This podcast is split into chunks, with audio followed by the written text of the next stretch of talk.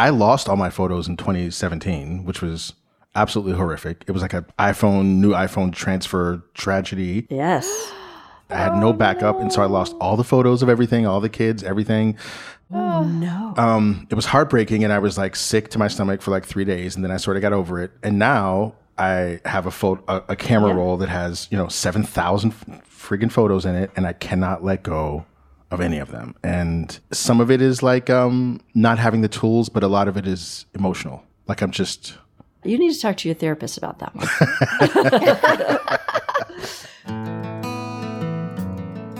Welcome to How To. I'm Courtney Martin. and I'm Carvell Wallace. Now, Carvell, before we start the show today, there's something I want to play for you. Okay. I love Polaroid cameras because they put memories into little pieces of paper.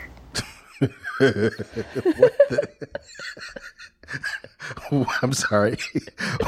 Are you raising like a 16th century poet? Like what? What is happening right there?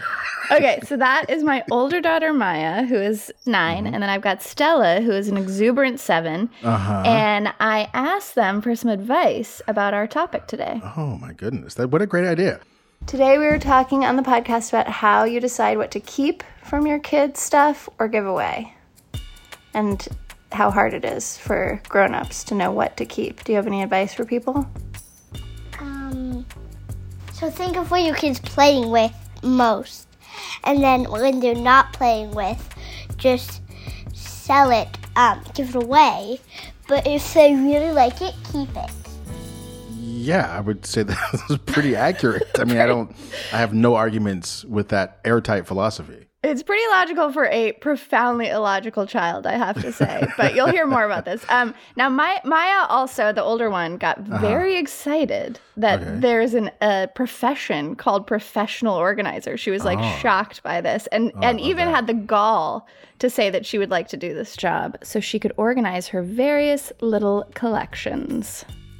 You like organizing gems and rocks? And other things. Like what? Makeup, earrings, jean jackets, pencils, pens, tape, more pencils. You're sure that older Maya will be invested Because in it has that? dates, I want to keep it. Okay. Anything else you think people should know? Cats are adorable. Perfect. Cats are adorable, uh, and that is something you should keep for the rest of your life. Um, you put that in the archives. Okay, so as parents, we all want the best for our kids, of course, and that includes the best preserved version of their childhoods. So today, we're going to be joined by someone who does that for a living, a professional organizer. I'm Nonnahs Driskill, and I run two organizing teams in Southern California. And we just try to help people's lives be a little easier by dealing with their clutter and getting them a little more organized.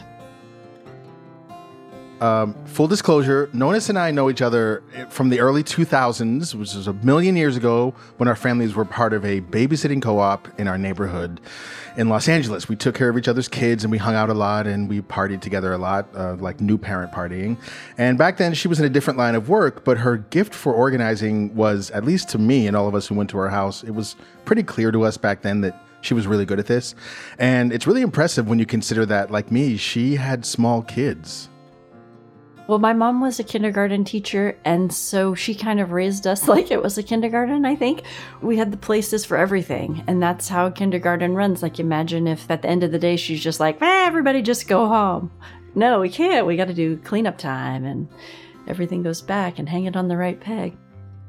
So she helps people organize stuff, including the unfortunate job of helping small children organize stuff. And in my experience, small children generate so much crap. They generate so much crap. So that's why we're here on today's show. We're going to ask Nonnahs about what to do with all that, as Courtney calls it, crap, which is created by the people that you love most in the world, your kids. And we're going to find out how to make those tough decisions about what stays and what goes. And we'll talk about the clutter and how that clutter makes us feel as parents. And we'll come to terms with the fact that archiving your kids' childhood feels really important to most of us, but it can actually get in the way of you saving the very best stuff. Oh man, this is this is a deep one. Don't go anywhere.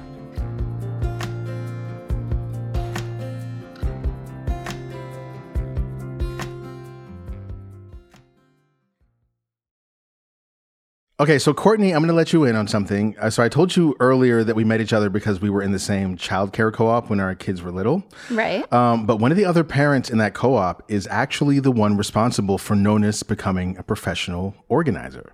It was Jessica Garrison, who's a mutual friend of ours. Mm-hmm. And I don't know if you remember this about her, but she was very disorganized. I remember this vividly Yeah. about her. Shout out Jessica Garrison. And she was just, she's just so good at being a reporter for the Los Angeles Times. She did not have any any brain power to be decluttering her house. So when I would go over there to babysit in the co-op, um, I would just organize her stuff, just re- reflexively. And mm-hmm. she said, "You know, Nonnahs, you need to get paid for this. This is a career, and you should be doing it." so that's how it started. But the truth is, everybody needs us. Everybody needs a professional organizer, even if they're organized at some point in their life. Everyone needs it. So, what do you like about it, and what do you mm-hmm. find Mm-hmm. is challenging about doing this work? I've learned that clutter is very emotional, and it's mm. usually not mm-hmm. about the things that you're looking at. It's about the backstory, about their own parents, about how much money they had growing up, mm. about what their husband thinks they should be doing while he's at work. You know, it's just so much stuff that's so hard to pinpoint, and you have to kind of get to that as fast as you can so that you can help them. And then the good part is when we leave, people are generally gobsmacked with gratitude. Hmm. So it's really pretty great. How many of the consultations involve tears? Yeah. I feel like it's all so deep. Yeah, yeah, yeah.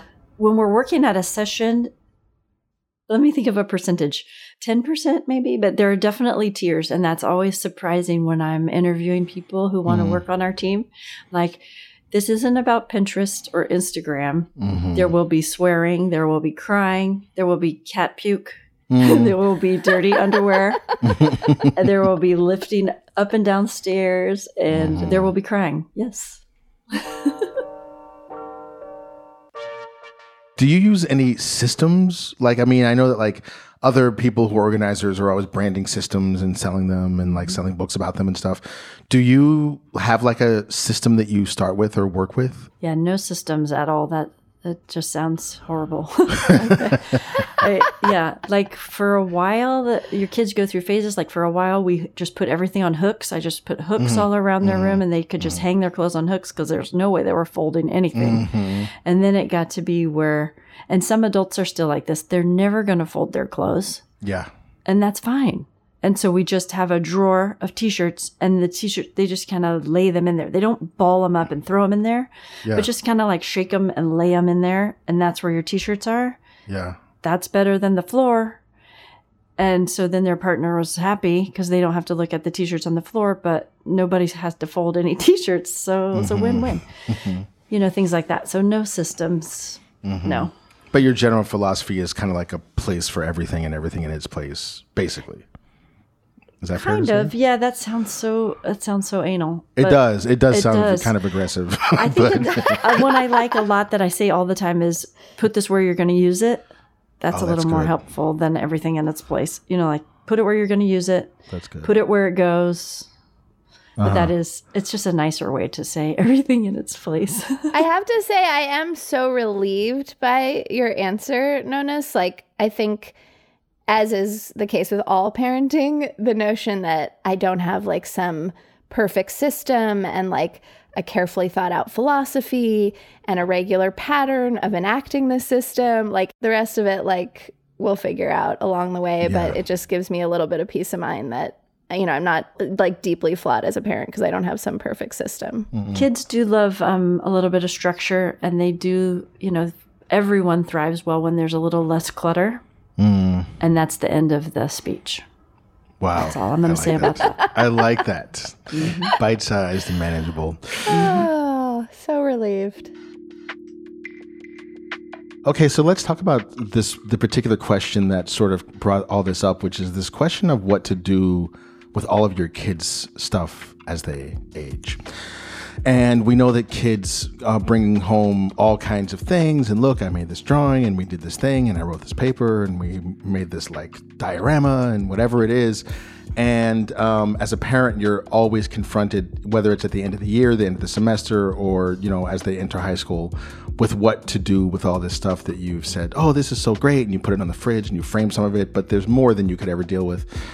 Part of the reason that we wanted to do this conversation is because Courtney and I are both parents at different points in our parenting. My children are out of the house, technically, although they're not out of my wallet or bank account. They're definitely out of the house. Courtney, do you want to talk a little bit about like where you're at right now, like what's coming up for you lately? Yes, I would love to. I have a seven year old and a nine year old, um, two daughters, and they produce so much stuff. And in their two tiny bedrooms, there's just massive amounts of things everywhere. And I think one of the fundamental pieces for me is, you know, is that my business? Part of me wants to just like shut the door and be like, I should stay in my lane, keep my room clean, you deal with your room. But when I do try to participate in the decluttering, participate in the potential archiving of things, I run up against some quite deep questions around like what matters to me versus what matters to them. Um, yeah. So I would just love advice on all these things, and I'm so grateful also that you know you two are a little further along in the journey, so you have some perspective on what older kids actually care about. Mm. It's interesting, uh, Courtney, that your kids are seven and nine because around seven is right when I say, okay, then we need to work with the child and not you mm. in their mm. room. I love that. And then what what kinds of questions do you ask the kid? Do you like this? When's the last time you played with this? I mean, they just don't care. They're like, it costs two hundred dollars. Who cares? I don't like it. you know, my aunt Betty gave it to me. Who cares? I don't like it. You know, all the baggage that the adult clients are bringing to me, the kids just don't have it. By the time they get to be like eight or nine, you can kind of tell, and especially ten. But as far as the parents go, I find that harder because mm-hmm. the parents feel so guilty throwing away anything or they just think it's so precious and it's so hard to see their 12 year old now and look at this four year old drawing and they miss the four year old. Think about when you moved out of your parents' house, how much of your artwork did you take with you? and that is generally zero. Sobering. Sobering. the other questions are um, Has your child ever noticed that you've thrown something away and been upset? Yeah. Because yeah. if they've never noticed, go for it. You can do whatever you want. And then the other one is think about how long it took your child to, to work on this. And this is especially true in preschool and kindergarten. Because, first of all, a lot of that artwork, the teacher did it and the kid just put a handprint. you know what I mean? Like, yeah, yeah, yeah. And then they draw the turkey around it. And I'm like, this is the teacher's art. It's not your kid's art. And then the second of all is if it's just a scribble on a paper that's great. Let's just keep one of those from when they were two and one when they were three, so that if they do grow up and become a famous multimedia artist, you have this progression of mm-hmm. how they how they got better. that feels really important, Nonnahs that representative lens because I've really seen that in my kids. They're like these seasons of either artistic output or like how their handwriting looks or how they're writing stories. And I love the idea of kind of like noting that on some chill level and then like making sure you've got something from those different seasons, but throwing away the rest without guilt. Yeah. Well, the one technique that I used was they were probably in like third and fifth grade, somewhere around there. And I, I went to the art store and I bought portfolios, like art portfolios, like as if they were, you know, I, like submitting mm-hmm. to go to like a conservatory. And I basically just like along this line of representation of eras, I basically just took one picture from each era. So like, here's one first grade drawing that was kind of cool, and this goes in the archives. It's like I was curating like a retrospective. you know what I mean? Perfect. And uh, and I did throw away a bunch of stuff, and it was a little scary. And then at the end, like in high school, they both got their little portfolios, and they just they got to do whatever they want with them. But the idea is that because they were too little to sort of like select what was or wasn't valuable. My job was to do my best guess and then give it to them to decide what to do with in the long run. It's beautiful. It is. And the same is true for their items because, you know, I have a couple little items like Zane's favorite little pair of three year old cowboy boots that he wore everywhere for months. And I kept those boots, but I have a specific container and this is how much stuff I get to keep from their 0 to 18. You don't have to be that strict, but That's just what I decided to do. And so I know he doesn't care that I saved those cowboy boots, but I saved them for me. Yeah. So it's fine. I have a, a complicating question, which is connected to a story, Nonnahs. So, when I was in college, my mom and I used to email constantly because I grew up in Colorado Springs, like fairly small town, went to New York City for college, and I was totally wide eyed and overwhelmed at first. And so, she and I would like constantly email. It was the very beginning of email. And when I was done with college, my mom handed me this giant box filled with printouts of every email we had sent one another. I think it was during the first year, if I remember correctly. And I was horrified. I was like, Mom, this is not how email works. You have no understanding. This is like such a weird thing to do. Well, fast forward, you know, 20 years, and I could not be more grateful that she had, done this because, you know, my Lexis barnard.edu account. Who knows like where that exists in the ether of the internet. It's probably just doesn't exist. And yet i have this you know document of one of the most pivotal you know forks in the road of my entire life that i can hold in my hand and and revisit and read. Um, so two questions related to this. One is sometimes I get that we can ask our kids, but on the other hand, our kids are making decisions like as themselves now, not as their future selves. So I think sometimes like they couldn't possibly understand the value of a thing just because of the like the nature of of childhood and so I'm curious about that. Like I want to give my kids agency on the other hand, I think there's a lot they don't know about who they're going to be and what they might value. And then the second thing is this whopper of a question but about like physical the physical world versus the digital world. And like as we're thinking about helping our kids remember who they are and how they became who they are, a lot of my instincts are like my mom's now, or that that things should be physical and that that's going to last longer. But on the other hand, I'm sort of like maybe that's incredibly naive, and digital um, artifacts are more important. I'm so jealous of you because I had the same experience writing to my parents when I was first a flight attendant, and I told them all the crazy stories because I had to write them down because they were crazy. And now I have no way to get those emails because. Oh, wow. Oh, I want to read those emails. Um, so good for you. Good for your mom. Yay, Courtney's mom. Um, I think that the part about kids making decisions because they essentially don't have perspective is what you're kind of saying. They don't Yeah, know. Yeah. exactly. It's I mean, I, and I feel like I don't know what I'll be like at 60, right? Right. I'm 43 now. It's like, what will I care about at 63? I don't know. You know, it's very hard to make a decision for your future self.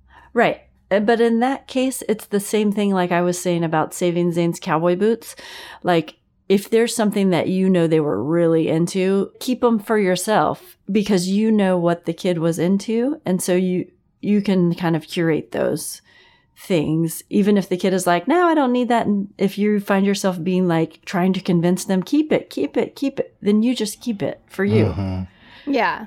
I You know? also like uh, notice you're making me realize like embarrassment and maybe this goes back to our shame our shame beginnings, but embarrassment is not a good place from which to honor a kid's yes or no or our own yes or no, right? That like like embarrassment is like a key part of growing up and becoming someone else and Yeah. like so Yeah. w- if we hear our kid answering from that place, you know, take that with a grain of salt and use our own wisdom about what might be important to them later. Yeah. Very, very true. Well, I also love this distinction between what you're saving and what your kid is saving. Like, I mean, because I think mm-hmm. that's actually the reason that this is a hard topic, right? It's like we're mm-hmm. saving our kids' artwork, but for a while, we're saving it. And then at a certain point, they're saving it. And I think it's, it gets a little messy in there. Like the thing that I described that I did with my kids, I sort of, it only started working once I realized, oh, I'm, I'm saving this. Like I might be saving it. They might mm-hmm. benefit from it, but I'm the one saving these works of art. This is the stuff that means stuff to me. So effectively, I am the saver in this context. Yeah. It's like those pictures, you know how everybody has a picture of their kid throwing a tantrum? At least one. yeah. and that's such a great picture. Yeah. But at the time, I mean, if that kid could talk, no Yeah. way is that picture getting taken. But thank God you have a couple of those. Those pictures really should go into that portfolio that Carvell was talking about, along with all the unidentifiable sculptures. What the mm-hmm. heck is that? Hand drawn turkeys and origami swans. Okay, but what if that picture is a digital image rather than a physical image? Okay, if, if that's the case, then you need to think about how to store it. And as for the thousands of other images that you probably have of your kids, it's probably time to put on your curator hat. And we're going to hear more about preserving your child's digital life after this break.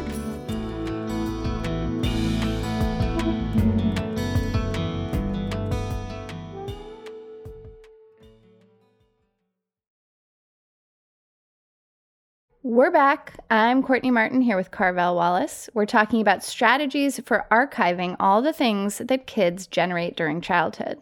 Yep, and our guest is Nonnahs Driskill, a professional organizer based in Southern California. When you're preserving your child's early years, you have a couple of options. You could stay in the physical realm or you could go digital. And Nonnahs has some thoughts. I think you need some physical things, and I think you definitely are going to need some digital things.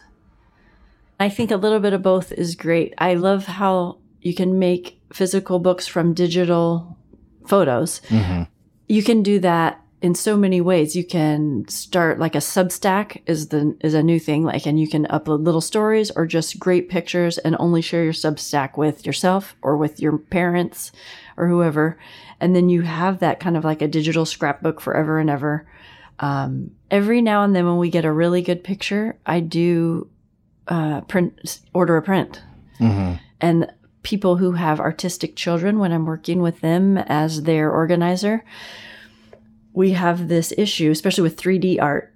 And sometimes we take a, like a video, and sometimes we take a picture, and you can kind of make a YouTube compilation. I've used Fiverr for that and um, recommended people do that because I'm not a video editor. It takes so long.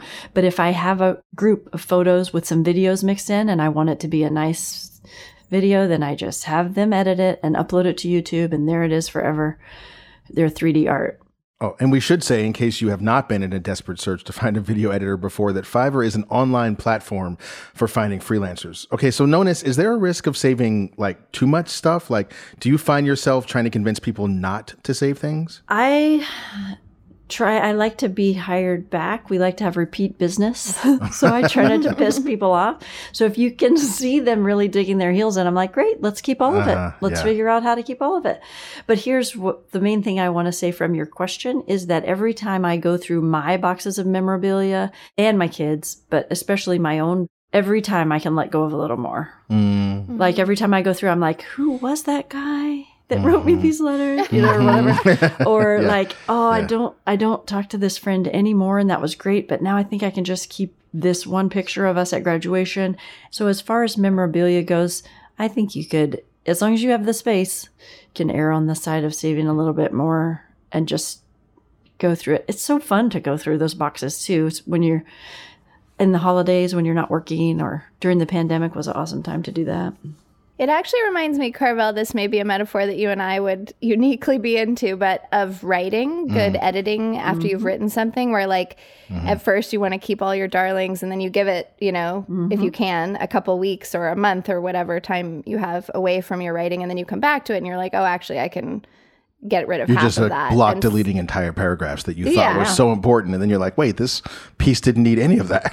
Yeah, exactly. So, Totally. like, I can imagine that one technique that would work well for me is to like save things along the way, but then periodically, like you're saying, Nonnahs, maybe like once a year, I just like look through what I've saved and cut that by half again. Yeah. And that probably by the end of, you know, childhood, by the end of this this beautiful 18 year journey I'm on, that like I would think, oh, that this was right. Like this was the right amount of stuff to save. I think with all kinds of organizing, it depends on your personality type and how you do it. Some people like to do a little every day, and some people like to do a big chunk on the weekends, you know, when they're doing their physical clutter. And I think the same is true with digital clutter. Uh, going through all your digital photos, like, I do think you can keep too many digital photos because you just get so overwhelmed looking at thousands of pictures on your phone. And then, God forbid, your phone goes out. Hopefully, everything is backed up these mm-hmm. days. Mm-hmm. But instead of winding down at night looking at Instagram, you can wind down looking at your own photos and kind of editing them. Mm. because you probably have five of the same pose. Just pick the best one and do that. But like any good decluttering project, staying on top of it is the key. It's not a it's not a easy fast thing to do decluttering. So you have to figure out if your personality likes to do little chunks or big chunks and do that. Here's a way that it feels complicated for me because my personality would like everything to be done with the snap of a finger. I would like to just snap my fingers and then, or if it's not a snap of a finger, I would like to have just one superhero session where I just burst it out and I can make my life completely organized. But Yeah. then the size of that project is so overwhelming that I'm like, or I'll just scroll Instagram. So then I scroll Instagram for like an hour Yeah. and then it's time for bed. So my personality does want to do it all in one fell swoop, but I don't know if my body agrees. That's what I'm saying. Yeah. What is your advice to people who are intimidated by the size of the project? Yeah, there are a couple tricks. One of them that works for most people is a timer. You just hmm. you just say, "I'm just going to set this timer for 10 minutes. I only have to do this for 10 minutes."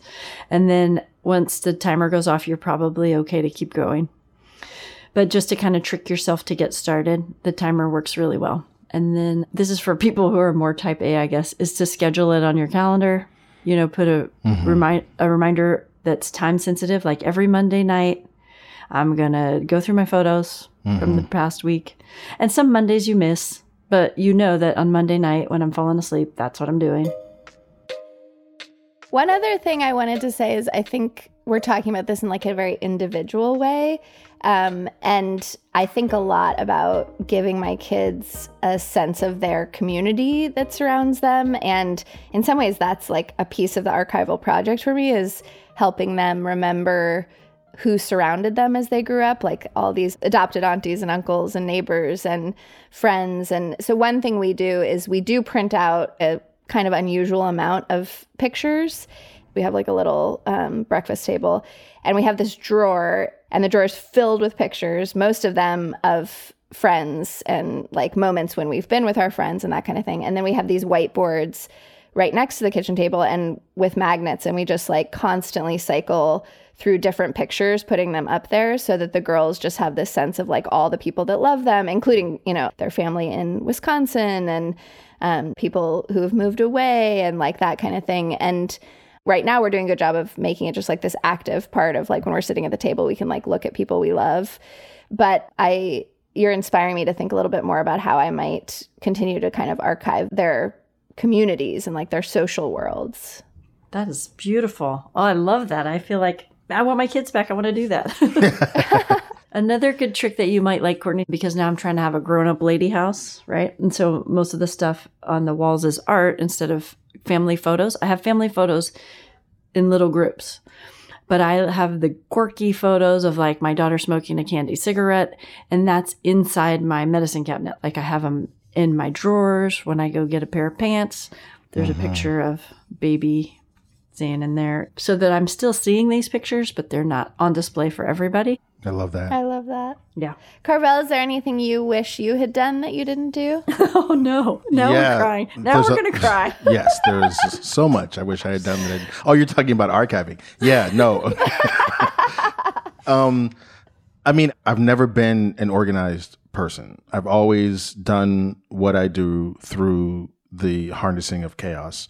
My writing works that way. Like everything I do just works that way. And I, ever since I was a little kid, I've been aware that that is something that I was dealing with. When, when it comes to the archiving and stuff, I feel like I wish I had been more of a Pinterest parent. Like I wish that I had everything was more perfect, and I like see all these. I remember even feeling that known as like coming over to your place, like uh, when you lived at the top of the hill. Like I just would feel like God, their house is so organized. Like me and Joe would be like, we should, our house should be like this, but then we'd be like, but we're not, we're not like this. I feel like it was the kids turned out great. I should say, by the way. And and I, I'm not saying that to be funny. Like I really, honestly, they were over here the other night for dinner, both of them adults, 18 and 20 now, and I was sitting here thinking, God, these have turned out to be truly wonderful human beings, both of them. So mm-hmm. May- Oh, perha- so perhaps whatever we and and they're like really good friends with each other, you know, and like they care about each other a lot and they support each other. Oh. And so I'm like, okay, well, clearly whatever we were doing worked in in like the Mm-hmm. most important sense of like making human beings for the world.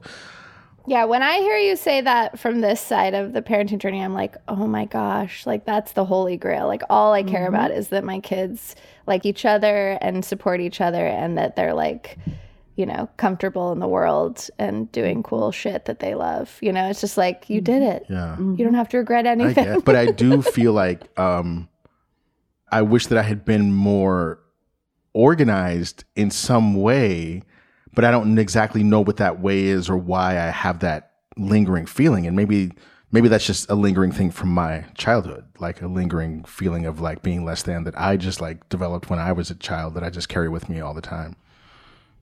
I think if you had been more concerned about being organized, it would have been a disservice to your kids because what you have taught them is to be themselves because you were yourself. And so if you had been running around like, I'm trying to get this house to look like Noni's house, um, then you should have just sent them to live with me. You know, like then they wouldn't have had the benefit of seeing you be Yeah. yourself and struggle because they're probably going to struggle with the same thing. And now, Yeah. Yeah. and they know it. So Yeah. I can already see some of it now that they have their own their Yeah. own living arrangements. So that also brings me back to Courtney a little bit at the beginning. You were talking about your daughter's rooms and should you intervene and how much is it your room? Okay, well, this is a little tricky because even in couples, there's different thoughts about this because one partner might think, This is my house, I'm paying for this house. Mm-hmm. So we need to keep it up to my standards. Mm-hmm. And then the other partner might think, But it's their room. This is the only space that they have that's all theirs. And then if their room is, you know, hazardous or whatever, you definitely have to teach them how to periodically declutter things because they're growing so fast, their interests interests are changing so fast. And so you definitely do have to teach them that skill. And one or other of them will probably be a natural, and the other one will probably be a Carvell. and that's fine. And that's really great. But like just making it fun and not passing on the shame is the mm. most Yes. important thing, right? I also think it's important to kind of model just safety and a little bit of organization because some people's houses are just utter chaos and i mm. just think that's a little bit of a mm-hmm. disservice to the kids.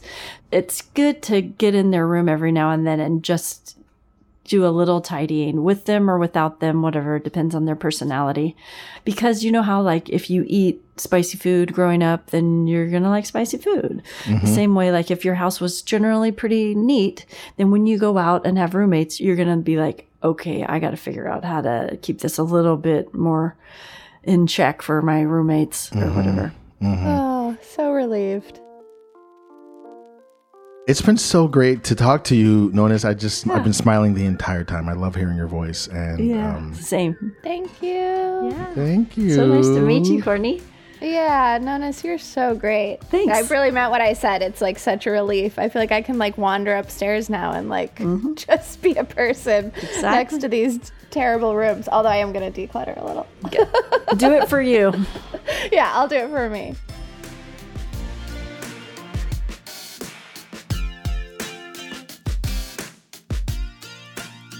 All right, thanks again to Nonnahs Driskill for all of her guidance and advice. You can find her online at getorganizedalready.com. That's getorganizedalready.com. I gotta get with gotta get with Nonnahs. Um, is there a mess in your life that needs decluttering? Send us a note at howto at slate.com or leave us a voicemail at 646 495 4001. We might just have you on the show. And if you like what you heard today, please give us a review and a rating and tell a friend. That helps us help more people. How To's executive producer is Derek John. Joel Meyer is senior editor. Rosemary Belson, Kevin Bendis, and Jabari Butler produced the episode. Merritt Jacob is senior technical director. Charles Duhigg created the show. And I'm Carvell Wallace. I'm Courtney Martin. Thanks for listening. And once they started talking about this topic, oh, my cat is causing noise. Hold on, guys. Let me let my cat out. Sorry. Ooh, let the cat out.